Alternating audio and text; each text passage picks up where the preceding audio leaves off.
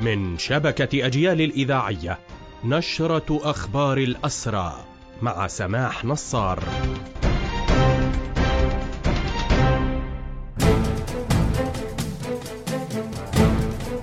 أهلا ومرحبا بكم إلى هذا اللقاء. الاحتلال يتحمل المسؤولية الكاملة عن مصير المعتقلين والأسيرين السابقين محمد زغلول وياسر رجوب.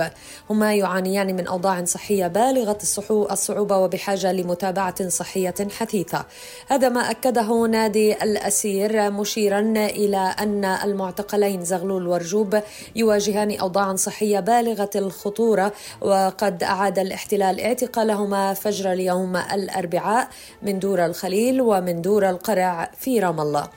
كذلك أشار المصدر إلى أن المعتقل زغلول يعاني من مشاكل حادة في الأعصاب صعوبة في الحركة والكلام في حين يعاني رجوب من مرض السرطان.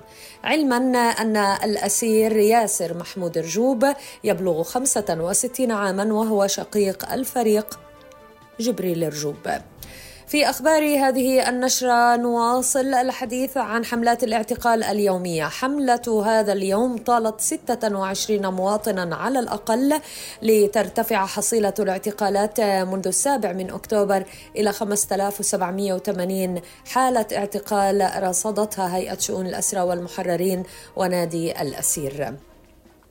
بعد الإفراج عن الصحفي ضياء الكحلوت من غزة نادي الأسير استعرض أبرز المعطيات عن الصحفيين الذين جرى اعتقالهم بعد السابع من أكتوبر وأشار إلى أن الاحتلال يستهدفهم بالاعتقال بذريعة وجود ملف سري إضافة إلى أن البقية منهم غالبيتهم يتم توجيه تهم بحقهم بذريعة ما يسمى بالتحريض على وسائل التواصل الاجتماعي.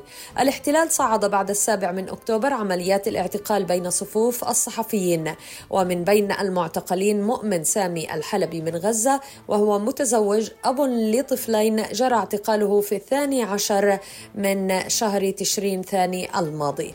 وبشأن معتقلي غزة بين صفوف الصحفيين فقد يكون هناك أعداد أخرى لم يبلغ عنها سيما أن الاحتلال يواصل الإخفاء القسري بحقهم وبشأن المعلومات المتوفرة. عنهم. ونواصل في أخبار هذه النشرة. الإفراج عن المعتقل الجريح رمزي قبها من برطعة في جنين وقد اعتقل قبل 18 يوما بعد إطلاق النار عليه وبترت قدمه جراء الإصابة التي تعرض لها. عدد الأسرى القابعين في عيادة سجن الرمل 17 أسيرا بينهم مرضى وجرحى.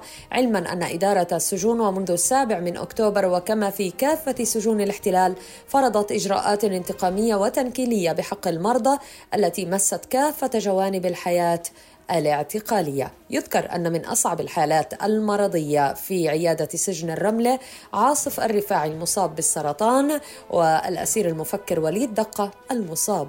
بالسرطان. بهذا مستمعينا تنتهي هذه النشرة الخاصة بأخبار الحركة الأسيرة قدمناها لحضراتكم من راديو أجيال. تحية الحرية لأسر الحرية وتحياتي سمح نصار المجد والخلود لشهدائنا الأبرار.